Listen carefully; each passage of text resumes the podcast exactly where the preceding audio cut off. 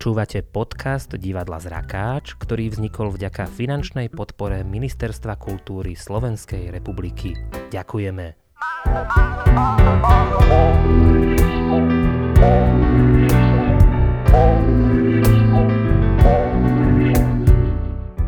Chcem pozdraviť všetkých našich poslucháčov nášho Zrakastu, alebo teda podcastu Divadla Zrakáč, v ktorom pôsobia výborní, skvelí, fantastickí ľudia. Dnes tu so mnou sedí Peťo Zbranek Ahoj. a Zuzka Hrebičíková. Ahojte.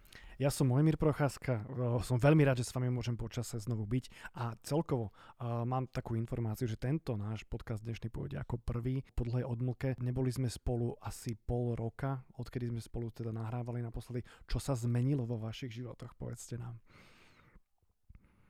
No to asi je výborná otázka, keď nastal toto mlčanie. Peťo, chceš niečo povedať? O nejaký odkaz svetu? Fú. Dobrý odkaz. No Odkaz dá sa svetu. povedať, že si neprišiel na nič, čo by si chcel spolo- spoločnosti Uh, odovzdať. áno, prišli sme na niečo, pretože za tento čas uh, sa nám uh, podarilo ako doslova slepému kuraťu k zrnu prísť k novinárskej cene o nadácie otvorenej spoločnosti uh, s podcastom Zrakast, čo teda sme vôbec takéto niečo nečakali a veľmi teda si to vážime, toto ocenenie a ďakujeme zaň. Takže, a ďakujeme aj tebe, že si mohol byť vlastne súčasťou týchto podcastov a trošku si tak aj prispel k tomu určite, nepochybne. Ja som strašne sklamaný, ja mám pred sebou tú cenu o, a nemám tam meno, tak ja som hrozne tak... Ani, ani sa nechcem tam. z toho tešiť. Je tam napísané, prečítam teda hej, Zuzana Hrebičíková, Michal Herceg, Ondrej Rosík, Peter Zbranek, Stanislav Sokol, Pavol Viecha, Matej Feldbauer. O, Je tam nejaké meno, ktoré chýba okrem môjho ešte? Chceli by ste doplniť? A tak Určite. samozrejme Franky by sa tam ešte hodil, lebo však bez neho by to nefungovalo. Toto to, to sú tie akože také neslušnosti, že človek vyhrá cenu a nedajú tam všetkých 60 mien napríklad, ale hlavne to moje. Asi tá No, veď kolónka nebola až sa- taká široká. čo? Ale to, to, to, to môžeš vyčítať Feldďovi. Áno, tak Felďo, aby sme vysvetlili. za všetko môže. Matej Feldbauer, jeden z vašich A režisérov. samozrejme ma tam bola tu aj moderátorka podcastu Lucia Medveď Patáková, takže aj tejto určite táto cena nepochybne patrí. A tak v podstate A tak zhr- zhrnieme to tak celý Zrakáč. kolektív divadla Zrakáč. Chcel by som sa vás opýtať, viete o tom v súvislosti s touto našou, v súvislosti s touto na, na, našou, vidíte, už si privlastňujem, Áno, tak je to naša cena. Áno. a v súvislosti s touto vašou cenou, uh, je to za občiansku žurnalistiku. Viete o tom, že Monika Tódová a Adam Valček nedostali žiadnu cenu? Áno, A vieme. hej, A chceli by ste niečo odkázať akože takýmto uh, ľuďom, ktorí sa ešte nedostali k niečomu, k takému akože uznaniu, že ako sa dosahuje úspech a ako sa robí kvalita. Máte pre nich nejakú, nejaký message? tak asi tak, že treba to brať ako, ako my, e, že sme k tomu prišli Ako ako, to samozrejmosť. Slepe, slepe kúra k zrnu. No, samozrejmosť, samozrejme, to nie je. Ale, Nie, to bol for. ja Čiže, myslím, že Peťo, oni- prepač, akože myslí, myslíš, že, že je to o tom, že majú príliš dobrý zrak, alebo kam si smeroval s touto poznámkou? To Tak hlavne, kráťom. hlavne treba povedať to, že tá občianská žurnalistika uh, je kategória uh, neprofesionálna, alebo Ale teda pre takéto slova tu na seba vyťahuješ. No veď, To je, to je tak strašne bolo. takto sa tu zhadzovať. Prosím vás, pekne, nie. mali by ste poučať celý svet, že čakal som, čakal som nejaké namyslené reči od vás, viete, Adam Nie. Valček. Toľko mien, čo by my sme nie mohli sme zať- namyslení, my máme pokoru. Aj, aj, aj, aj. Nás, nad nás už nie je, ale namyslení nie sme. A ešte by som chcel poukázať na takú vec. Uh, Zuzka. Feldio hovoril, že sa stala taká vec počas odovzdávania. Ja viem, čo myslíš, že som narazila do mikrofónu. Áno, áno, áno, áno. Tak ale čo sa čuduješ, veď keď ti uh, svietia reflektory do fejsu a mikrofón je čierny a všetko vlastne pred tebou je čierne, tak ja som nemala ani tušenia, kde sa ten mikrofón nachádza. Aby sme pre istotu ozrejmili, povedz na tom, že ako ty si zrakovo na tom Zuzi. Uh, tak patrím do tej kategórie prakticky nevidiacich, mm, čo znamená, alebo teda takže periférne videnie mi už prakticky úplne odišlo. A to centrálne je ešte tak ako tak uh, v podstate zachované, len ono veľmi závisí od toho, že v akom som prostredí, že napríklad uh, a tým, že som ešte svetloplacha, uh, tak keď svieti slnko, tak som v podstate ako úplne ako prakticky fakt, že, nevi- že nevidím dobre. Uh, a ja neviem, nejaké tie stĺpy, schody a všetko takéto splýva, také splývavé prostredie, tak v tom sa už viac menej pohybujem veľmi náročne ale napríklad keď mám umelé svetlo, alebo teda v takom tom šere, že tam sa mi celkom ako tak akože dobre uh, pohybuje. To je taká vec, ku ktorej by som sa chcel dostať, ale ešte uh, akože čo sa týka nejakej komunikácii s vami na takýchto maličkých veciach duplom, keď je to obalené nejakou oficialitou, čo sa snaží mať nejakú formu.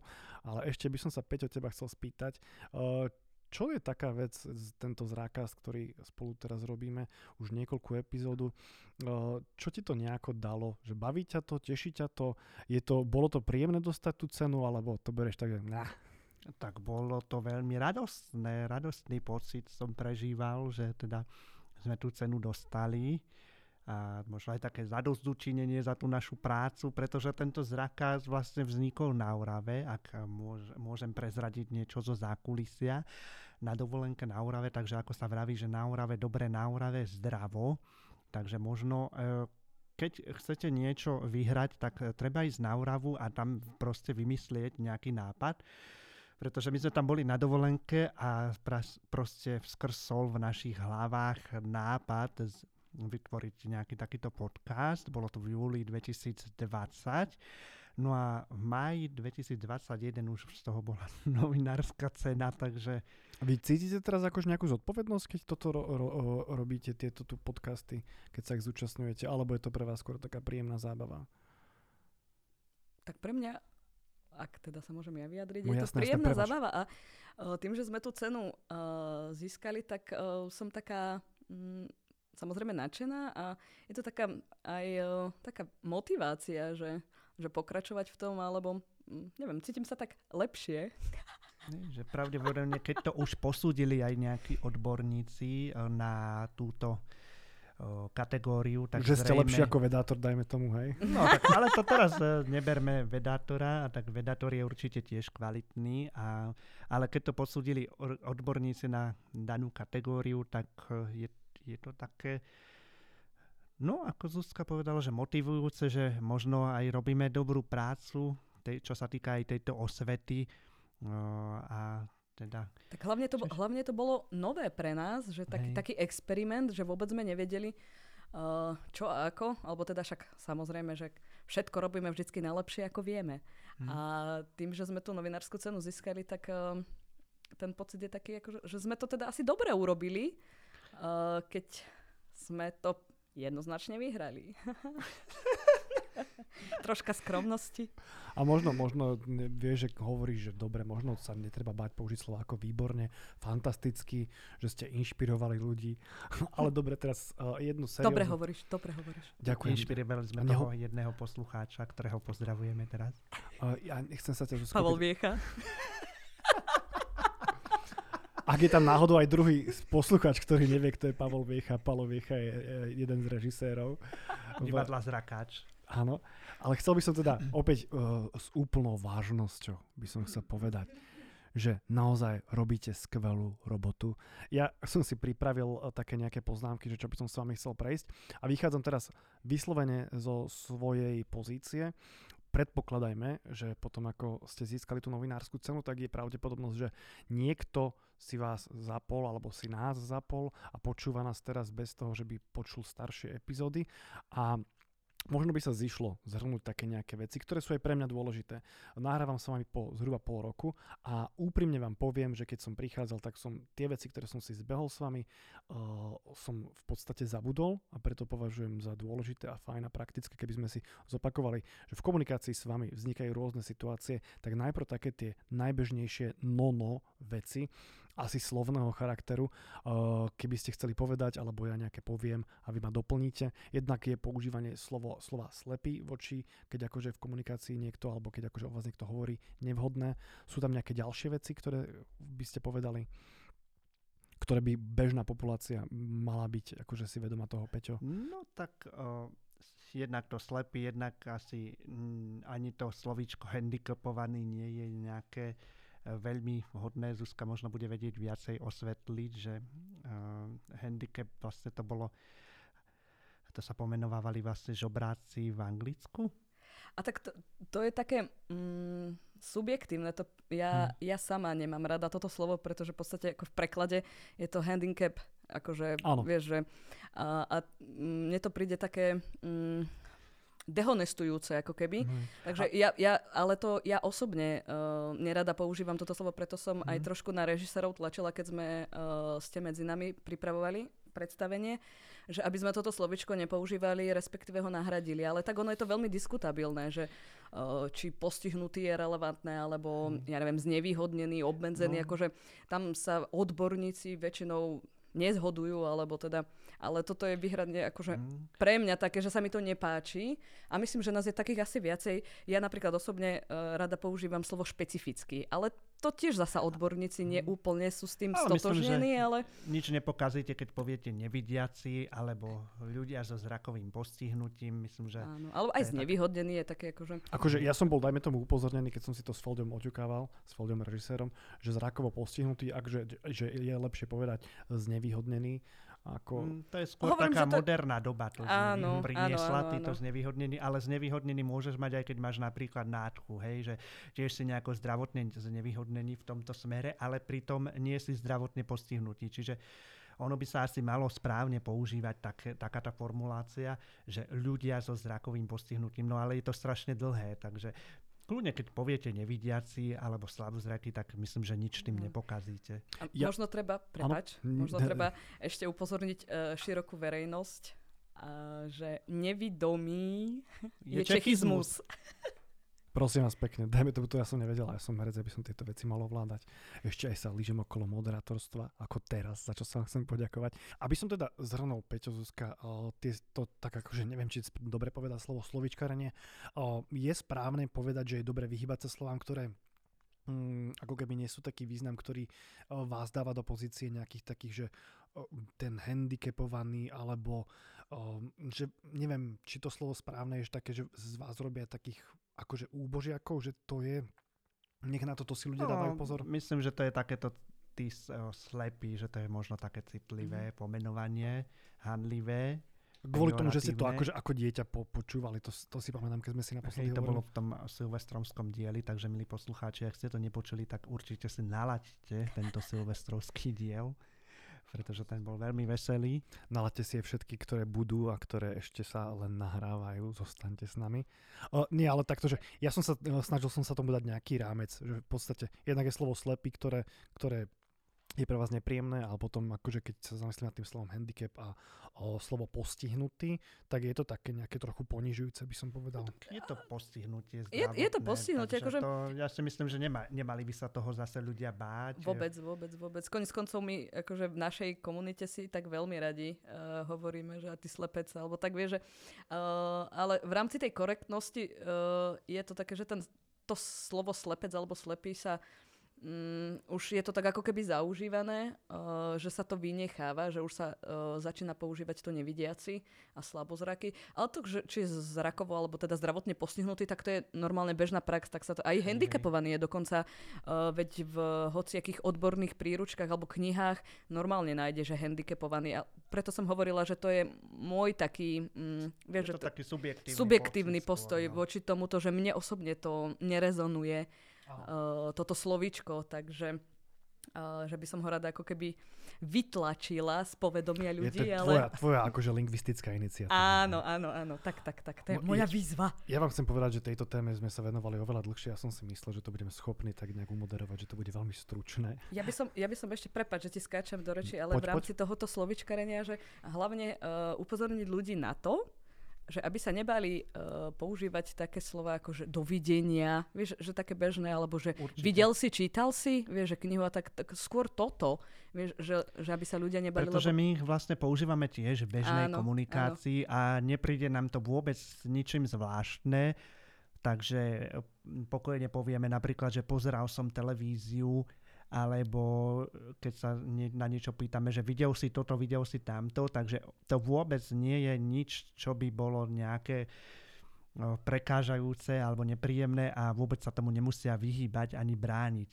ľudia, že je to pre nás úplne bežné. Tak. A ja by som, ďakujem vám, a ja by som tak e, sa posunul v jednej takej veci, ktorú ja ako človek v komunikácii s vami snažím sa akože byť, správať sa tak, aby vám to nebolo nepríjemné. A aj teraz, a teraz prichádzame k tomu, že nejak pomôcť, ak sa dá v maličkých veciach. A to sa vám chcem opýtať, vás chcem opýtať, že kde sú pre vás hranice nejakej nápomocnosti? Peťo, nám sa teraz stalo, keď sme sa stretli uh, dnes prvýkrát, videl som, že si si ukladal do tašky, si si ukladal niečo a ja som ti akože ťa nejak navigoval, že nie sem, ale sem. A sám som sa tak zasekol, uh, že či ti to vadí, či chceš akože byť v tom samostatný a ľudia ti nemajú kefrať do, do toho, aby ťa z teba nerobili nejakého akože neschopného tak je asi dosť možné, že aj tá vidiaca verejnosť nevie, keďže nemajú veľa ľudí skúseností s nevidiacimi, že čo nevidiaci dokážu a čo nie. Ale ja si myslím, že nikdy nezaškodí sa toho nevidiaceho opýtať najskôr, že či potrebuje pomôcť alebo nepotrebuje. Keď povie, že potrebujem, tak e, nevidiace nemá poškodené ústa, takže vie popísať, že čím e, je tá pomoc potrebná.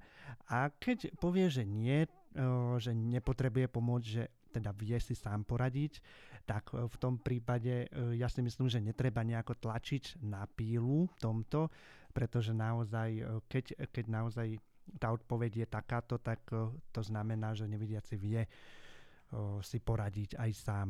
Čiže na úvod by som určite odporúčal sa opýtať a ponúknuť tú pomoc, ale netrvať na nej, pokiaľ je odmietnutá. Zuzka, prikyvuješ, súhlasíš? Áno, určite, určite. Že základ je to, že spýtať sa, eh, či potrebuje a keď odmietne, tak je to jeho rozhodnutie, asi si je vedomý toho, že teda to zvládne a pokiaľ príjme tú pomoc, tak potom, uh, to on, lebo takto, uh, tak jak si popísal, tak väčšinou, že keď má nejakú svoju tašku, alebo tak, tak to sú veci, ktoré si on pozná, ktoré už má dávno ošefované. Takisto aj napríklad, no, ja neviem, keď čaká nejaký nevidiaci na autobus na MHD alebo tak, tak prísť, pýtať sa, treba vám nejako pomôcť, že povie vám číslo a keď povie, že nie, ďakujem, tak viac neriešiť. Je to jeho rozhodnutie a keď povie, že áno, že mohli by ste mi povedať, že čakám, ja neviem, na 93, tak povie, že a tak teraz ide 9, 94 alebo ja neviem. Vieš, že, že asi takýmto nejakým spôsobom, že nevnúcovať sa hlavne, nie, že uh, toho nevidiaceho hlavne chytíš, alebo teda ešte sa potom ďalej spýtať, že treba vám pomôcť aj dovnútra, alebo uh, možno iba doviesť ho ku tým dverám, však on si ich vie aj otvoriť, aj vie aj nastúpiť, že on mhm. nie je... Lebo sú takí hyperaktívni hey, pomocníci, hey, ktorí, ktorí by aj toho nevidiaceho aj naložili vyniesli. do toho autobusu alebo trolejbusu. Ano tak ale vieš, predstav si, že ten človek chce akože si potom ten príbeh celý dať pravdivý na story, že uvidel som niekoho zo Aha. A vieš, len tak, oh, každý, každý má svoje potreby. A, zober si, že už niekto, niekto, kto potrebuje mať 10 storiek na, za deň, tak mm. potrebuje informovať o tom, že spravil niečo dobré. Kon, konec koncov to máme vlastne aj v predstavení. Ste medzi nami práve túto scénku. Zrovna ju hráme ja s Peťom kde ja som práve tá, uh, ktorá sa vnúcuje s tou pomocou, lebo všade bola, všetko videla, všetko skúsila, všetkým pomohla. A Peťo práve hrá toho nevidiaceho, ktorý je vlastne v svojom prostredí, pozná, kadiaľ chodí, je na prechádzke a ja som práve v tej pozícii, kde uh, som presvedčená o tom, že on tú pomoc potrebuje a ja som tá, ktorá mu ju musí poskytnúť bez ohľadu na jeho rozhodnutia, na jeho uh, Eh, postoje, stavy, uh, pocity a je to o tom hlavne spýtať sa, nebať sa spýtať, lebo zasa sú aj takí ľudia, ktorí sa boja, že nevedia, ako majú komunikovať, pretože tam ešte nejaké takéto povedomie zvláštne, že uh, človek, keď je nejako zmyslovo postihnutý, uh, asi musí byť aj mentálne postihnutý. To je ešte u veľa ľudí.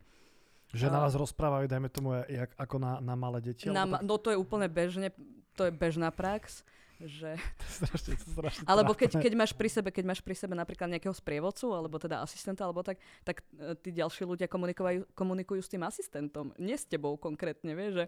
A s tým sa určite pre vás spájajú nejaké príjemné pocity, že? No, určite, Je to no. úžasné, čo si som povedal.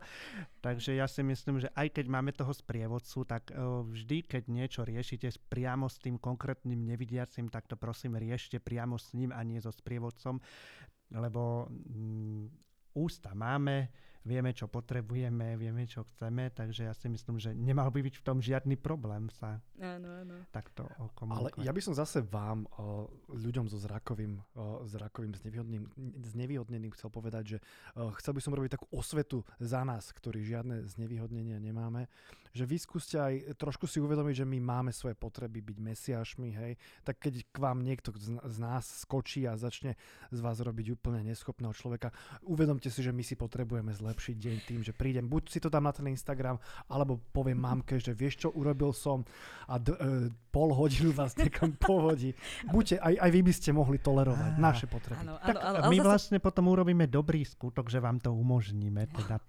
Viete, mohli by ste sa na to pozerať tak, že nie, že tento človek zo mňa robí úplného idiota, ale že, že ja som tomuto človeku poslúžil a on sa teraz cíti dobre. A tak k tomuto ja napríklad poviem, že keď som začala používať bielu palicu, uh, tak uh, že stačilo, že som ju teda vytiahla a samozrejme, že to je aj môjim zomňajškom a celou tú energiou, ktorú vydávam, že hneď sa proste nahrnuli ľudia a pomôžem sa. Tak ja som sa zasa cítila akože veľmi dôležito. Takže to je pozor, lebo biela palica vám otvára dvere. Ako je tu, je tu veľa odtieňov v tejto situácii, ktoré môžu vzniknúť. Peťo, chceš niečo povedať? Nie. Pýtal sa preto, lebo teraz by som chcel za, zabrnúť do niečoho takého trošku vážnejšieho, čo sa neviem akým spôsobom to otvoriť. Veľmi rád sa nechám od vás poučiť v tomto, či ste sa s tým stretli, či ste to vy niekedy osobne riešili. Je to taká vec, že vy ste vo vašej pozícii s vašim znevýhodnením a potom sú okolo vás mnohí ľudia, ktorí vám chcú pomôcť. A ja poznám jedného človeka osobne, ktorý má znevýhodnenie a ja som mal taký subjektívny pocit, že ten človek bol na to vyslovene nastavený, že, že si zvykol, že sa nechá že si nechá pomáhať a svojím spôsobom by som ho ja nazval subjektívne, že je rozmaznaný. Zažívate vy takéto niečo, že bojujete so sebou alebo vidíte vo svojom okolí niekoho, kto to vyslovene zneužíva? Lebo podľa môjho názoru je to náročná pozícia, kde vy si snažíte sa udržať nejakú samostatnosť, ktorá asi prináša nejakú sebaúctu, alebo a potom na druhej strane je to, je tam veľa akože takáto, takáto možnosť si nechať pomáhať. Poznáme aj takých nevidiacich, ktorí boli presne zvyknutí na takúto starostlivosť e, od detstva. A ja by som možno chcel povedať divákom, alebo v tomto prípade poslucháčom, že nie je to až tak e, dobré obskakovať toho človeka, pretože ako ty hovorí, že on si možno na to môže zvyknúť a v konečnom dôsledku mu to potom nepomôže, alebo teda možno mu to viacej uškodí, ako pomôže, pretože on sa musí e, v konečnom dôsledku niekedy osamostatniť, či už od rodičov alebo podobne.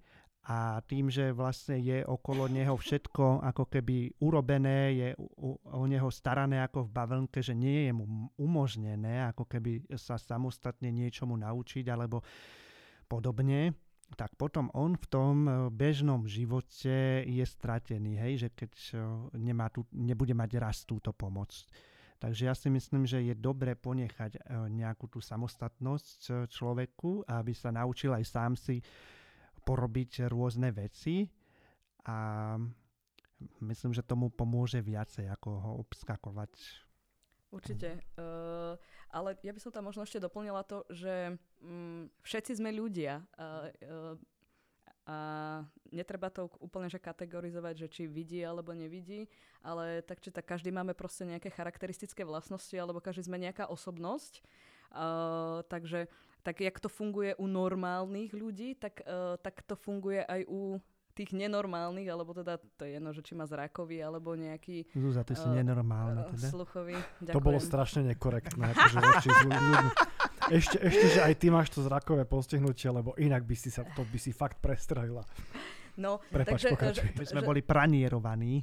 Áno, takže nie, tam treba len podotknúť práve to, že uh, takisto sme, vše, že sme teda všetci ľudia, vieš, a že uh, tak, jak uh, sa správa vidiaci dobre alebo špatne, tak, tak sa aj ten uh, nevidiaci môže správať dobre a špatne. Vieš, že to veľmi ovplyvňuje aj tá osobnostná vec a tým pádom tak uh, si myslím, že tá samostatnosť uh, ktoréhokoľvek človeka, nemusí to byť vôbec takto úplne že zadefinované presne, alebo teda uh, diferencované na nejakých vidiacich alebo hluchých, alebo ja neviem čo, ale že vždycky, uh, alebo teda vždycky, že myslím si, že viesť každého toho človeka, teda už aj keď deti vychováva, že k tej, akej, uh, k tej samostatnosti, pretože nie vždy bude pri tebe niekto, kto ti pomôže.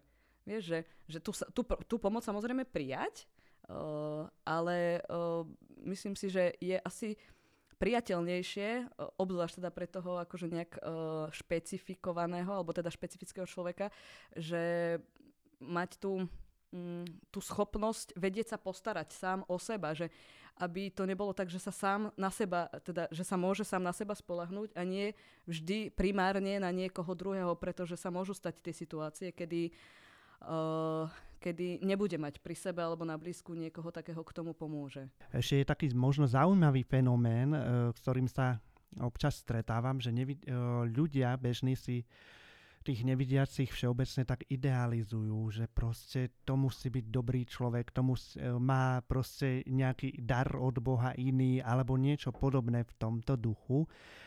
A tak ja si myslím, že je dobré spomenúť aj to, že tak ako medzi vidiacimi ľuďmi sa nájdu aj šikovní, aj vzdelaní, aj pracovití, ale aj potom e, e, povedzme nejakí grázli, tak určite je to tak aj medzi nevidiacimi, že aj medzi nevidiacimi sa nájdu aj takí, ktorí sú talentovaní, šikovní, vzdelaní a nájdu sa tam aj grázli. Takže ja si myslím, že my sa nejako nevybočujeme, nevybočujeme z tej e, bežnej populácie vôbec. Takže netreba si nevidiacich nejakým spôsobom idealizovať, že to sú anieli s krídlami a podobne. Ešte sa vás chcem opýtať, stalo sa vám niekedy, že ste vyslovene riešili toto v sebe, že uh, tú dilemu toho, aby ste sa nenechali rozmaznávať, povedzme? Lebo ja si fakt úprimne myslím, že je to náročné, keď akože je okolo vás toľko ľudí, ktorí by vám chceli pomôcť a vy ste si povedali, že fú, toto už kvôli sebe musím odmietnúť. Tu možno, neviem, či je to výhoda alebo nevýhoda, že ja som vyrastal v rodine, kde aj rodičia boli zrakovo postihnutí,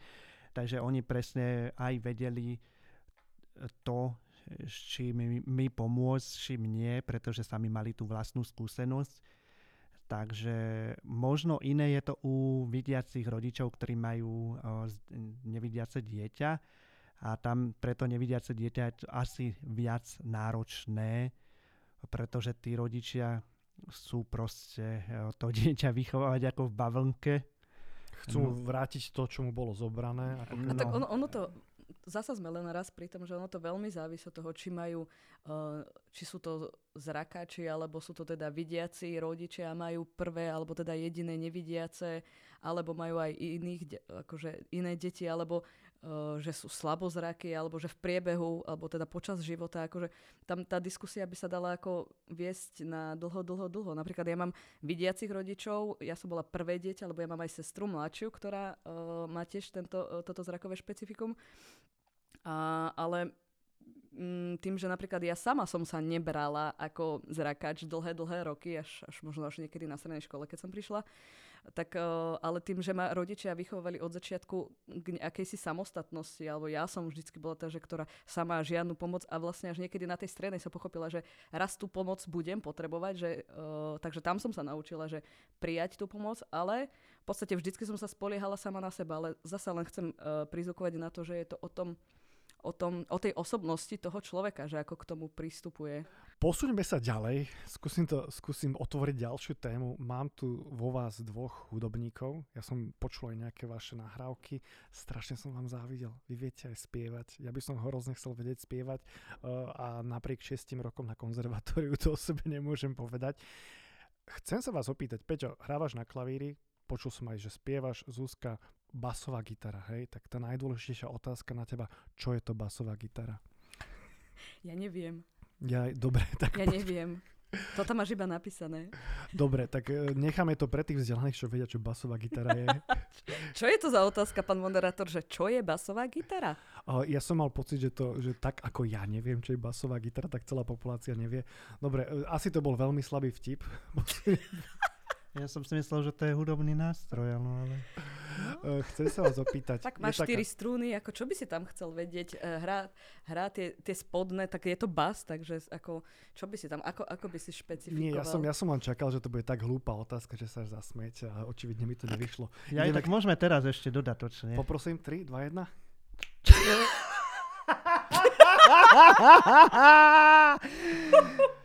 No, takto, No, som, dobre. takto som ja vtipný, ďakujem vám veľmi pekne za podporu. Uh, a ideme na tú úplne konvenčnú otázku, ktorá si myslím, že, že reálne má aj nejakú výpovednú hodnotu. Uh, ako ste sa naučili hrať na klavír? Uh, uh, Zuzi, ty ako človek, ktorý sa narodil uh, so zrakom plnohodnotným, asi si tú gitaru akože na ňu hrala uh, sa, sa učila ešte, kým ten zrak bol silnejší? No počkať, počkať, počkať, počkať. Tak za, od začiatku. Tak v prvom rade ja som začala hrať na klavíri. Uh-huh. Uh, pred 5-6 rokmi som začala chodiť na... Takto. Uh, ježiš, to by bolo moc dlho. Uh, v podstate ešte niekedy na základnej škole som niekde v družine, tam sme mali nejaké... Ja doteraz neviem, ako sa volal ten stroj. To bolo, to bolo taká bedňa, ono to malo jednu, uh, jednu oktávu, nejaké harmónium alebo niečo také, neviem. No ja som to nikdy nepočul. No, no práve, že ja Som som to potom ani nikde, nikdy, nikde nevidela. A, a ja som si tam tak, uh, tak sama som sa tam, že, že podľa sluchu, uh, si pamätám, že 70 sukien mala a zrovna tam bol riaditeľ a on si to tak všimol a prišiel za mnou, že, že, či, že odkiaľ to viem tak zahrať. A vravím, že no, tak ako som si spievala a popri tom som si hľadala tie tóny a tak som to zahrala, akože samozrejme jednou rukou a tak. No a um, jeho to asi teda zaujalo a viem, že prišiel za mojou mamou, že teda, že asi mám nejaký teda sluch a tak. A že by bolo fajn, že keby ma dali niekde, no lenže klavír, mňa vždycky fascinoval klavír.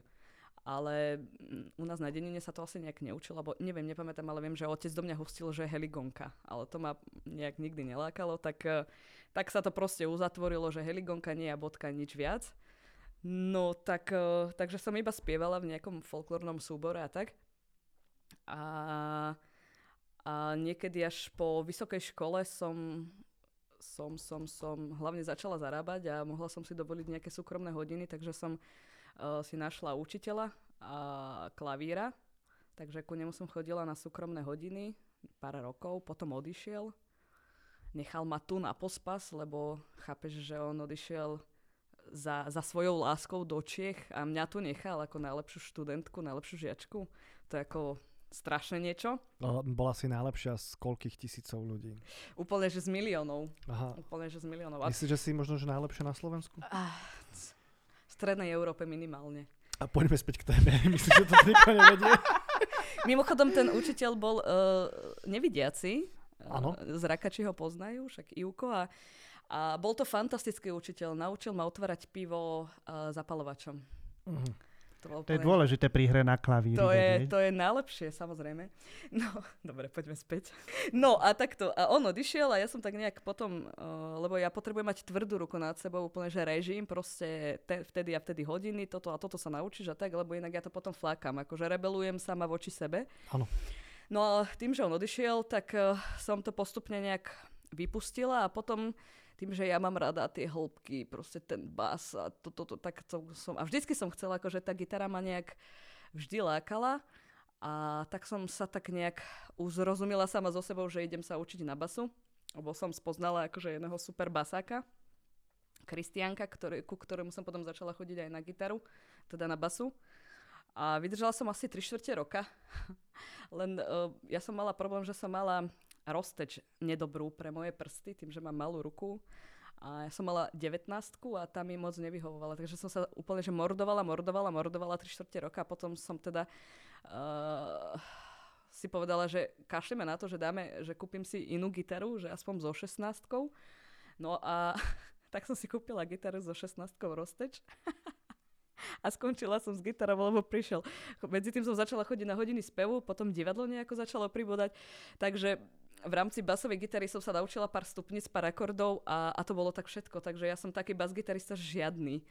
Uh, takže ja som tak väčšinou všetko začala a viac menej som nikdy úplne, že tak nič nedotiaľ. Na klavíri viem zahrať asi 5 skladieb a, a to, to, je, to je asi celé. Peťo, poď, ty si Ale rád hrávam na tvojom klavíri, čo máš doma. Áno, ten, ten má krásny Ten má zvuk. krásny na toho som sa hneď zamilovala. Ale ja by som chcel upriamiť pozornosť na to, že ja som tak začal, že však ty si sa naučila, predpokladám, hej, ešte keď si mal lepší zrak a vôbec som sa netrafil. To sú taká tá vec. Aha, Prečo vidíš, som tomu som sa chcela, vidíš, že som sa zase moc rozprávala. Ja to hovorím, že buď veľmi stručne, alebo potom veľmi rozsiahle. No, tak spo- ja akože poznám noty, uh, ale všetko som sa učila viac menej podľa sluchu. Mhm. Mm, že žiadne také, že nejaká mm, notopis alebo niečo také. Ale aj keď sme uh, či už pri klavíri alebo vôbec pri base, tak väčšinou to bolo len, uh, teda vždy to bolo len podľa sluchu. Alebo že som si napísala alebo rozpísala uh, akordy, že ako to ide tá postupnosť.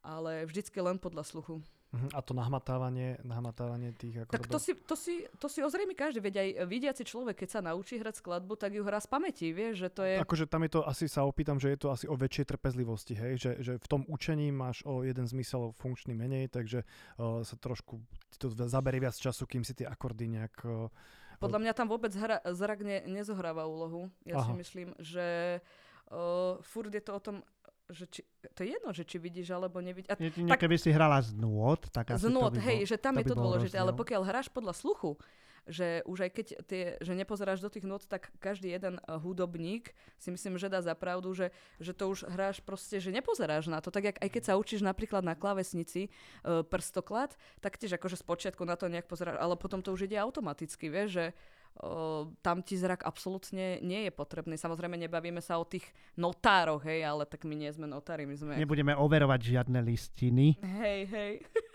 Peťo, u teba, to, u teba to ako ináč, to je zaujímavé, že naozaj to, hovoríš to tak pomerne jednoducho, ja som si to predstavil tak zložito. Uh, Peťo, u teba to ako bolo? No ja som chodil na základnú umeleckú školu od 7 rokov v Bratislave, a teda vyštudoval som ju 8 rokov. A čo sa týka tam, tak, tak samozrejme ma to veľmi nebavilo, lebo to bolo nezáživné etudy, stupnice a podobne. A spolužiaci mohli behať po vonku. Ale mm, tak určite bol to dobrý základ, čo som si až e, neskôr uvedomil. Tam som hral z nôd, e, najskôr ešte z takých čiernotlačových vytlačených, takže ja viem, ako vyzerajú noty. A potom e, normálne existujú aj noty v brajlovom písme, Čiže neskôr už behom tej zúšky som sa učil noty e, podľa normálne Braila. No a potom teda už som v tej hudbe ďalej nepokračoval, nakoľko vtedy ma to veľmi nebavilo. A išiel som na bežné, bežné gymnázium, ale zistil som, že vlastne z počutia sa dokážem naučiť vlastne akúkoľvek skladbu, ktorú počujem a to ma začalo baviť, pretože začal som si hrávať to, čo vlastne bavilo mňa, niečo, nejaké, nejaké také popové hity a to som si zahral, počul som, zahral som a proste hneď na prvé počutie som vedel hrať tú skladbu a to ma strašne začalo potom baviť, hej, že vedel som, mohol som si zahrať vlastne to, čo som chcel ja, niečo, niečo sme hrali v tej škole. No a tak postupne to išlo, že na výške prichádzali rôzne kružkovice a študentské večierky a podobne a tam som hrával e, spolužiakom do spevu a, a tak ďalej. Takže postupne sa to tak rozvíjalo až e, v, jeden, až v roku 2014, myslím, že to bolo, sme zavítali do jednej nitrianskej reštaurácie s kamarátom, kde mali klavír No a tam e, som sa vtedy už taký nadšený hudobník zase, tak som sa opýtal, že či si tam môže zahrať aj taký bežný návštevník, ako som bol ja. No a keďže pani Čašníčka súhlasila, tak som zahral zo pár piesní, no a z okolností tam boli aj majiteľia tej reštaurácie, ktorým sa teda zrejme to vystúpenie moje zapáčilo, tak ma oslovili, že či by som tam u nich nehrával aj pravidelne. No a takto postupne som tam teda začal hrávať každý piatok, alebo teda skoro každý piatok. A tým, že som aj začal dostávať potom aj nejaké ponuky od zákazníkov, že či im môžem zahrať aj na ich nejakej súkromnej akcii, či už teda na svadbe, alebo na oslave, alebo kde kade proste, tak postupne sa mi to tak rozbehlo až tak, že teda som si založil webovú stránku pianista.sk a Neplatená potom som začal teda hrávať už takto na svadbách a kde ma proste si ľudia na tej stránke zavolali a našli, tak tam som prišiel. A tak vlastne fungujem až do dnes. A to všetko len vďaka tomu, že si sa nehambil v jednom bode spýtať čašničky, že môže zahrať. Zasa len raz ako slepe kura k zrnu. No, Presne tak. Zasa tá vec, ktorú môžete vypovedať, ale ja si ju nemôžem povedať. A uh, ono, ešte by som to tak uzavrel pomaličky, budeme končiť. Uh, ešte len si povedzme pár slov k tomu, že vy dva uh, hudobne ste sa angažovali a realizovali aj v divadle Zrákač.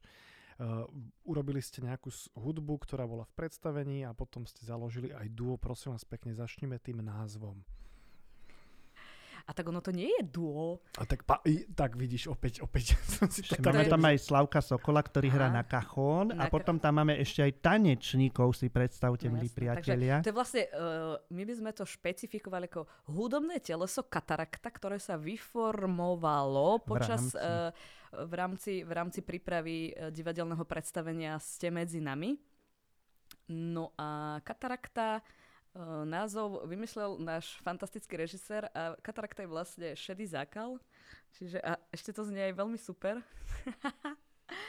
no a neviem, čo by som ešte viac k Také názvu povedala. latinsko-americké katarakta. Hú! Ale ono to, ono to znie, že tam bude niečo, niečo veľmi vážne, viete, keď počujete Mhm. to slovo, akože, Ale tak ono, tak všetko je vážne. A tak Závisí všetko od toho, ako to vážne, prezentuješ. ale- akože tak- diagnózy sú vážne veci. Už podľa mňa posluchači zaspávali, tak musel som ich trošku prebrať. No a týmto, týmto by som sa ja vlastne rozlúčil.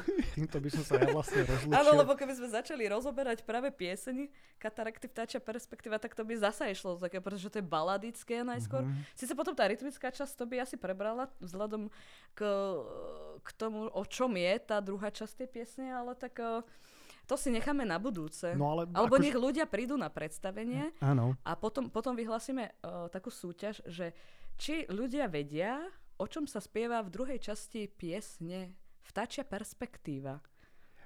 Dáme takú hadanku. Dáme takú hadanku. A počkaj, a teraz, lebo ja som mal taký plán, že by, že by to tu bolo strihnuté, že by sa pomalečky spúšťala tá pesnička Vtáčia perspektíva.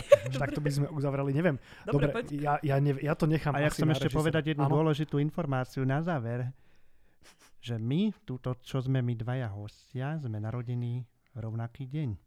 Áno, to je ďalšia, ďalšia moja poznámka, ktorú kvôli tomu, že sme prekecali úvod, som si povedal, že do Úplne tohto nepôjde. aby sme to prekecali a k tým najdôležitejším veciam Áno. sme sa Sme sa nedostali. nedostali. Ale nie, seri- seriózne, vážne, my sme také, také veci sme natláchali.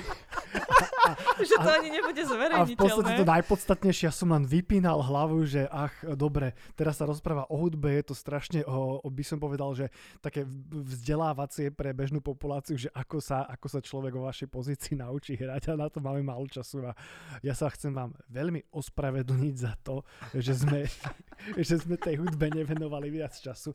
Je to kvôli tomu, že... Uh, Nevadí, o hudbe sa nepočúva, hudba sa, hudba sa, či o hudbe sa nerozpráva, hudba sa počúva. Áno, je to kvôli tomu, že sa mi s vami dobre rozprávalo. Vykecali sme sa. Pre nás to bolo príjemné, neviem ako pre poslucháčov, ale určite to bude rozumne prestrihané. No a teda sa lúčim. Verím, veľké nožnice. Áno, lúčim sa so Zuzkou Hrebičíkovou Ahojte. A s Peťom Zbranekom. Čaute. Ja som rád, že som nepokazil jeho meno. Minulo som povedal Zbranek. Ja som Mojmír Procházka a sme veľmi radi, že ste nás počúvali. Nalaďte si tento podcast aj na BBC Radio 1, všade, kde je to možné. Vypočujte si všetky diely, ktoré boli, ktoré budú a uh, sme radi, že ste s nami.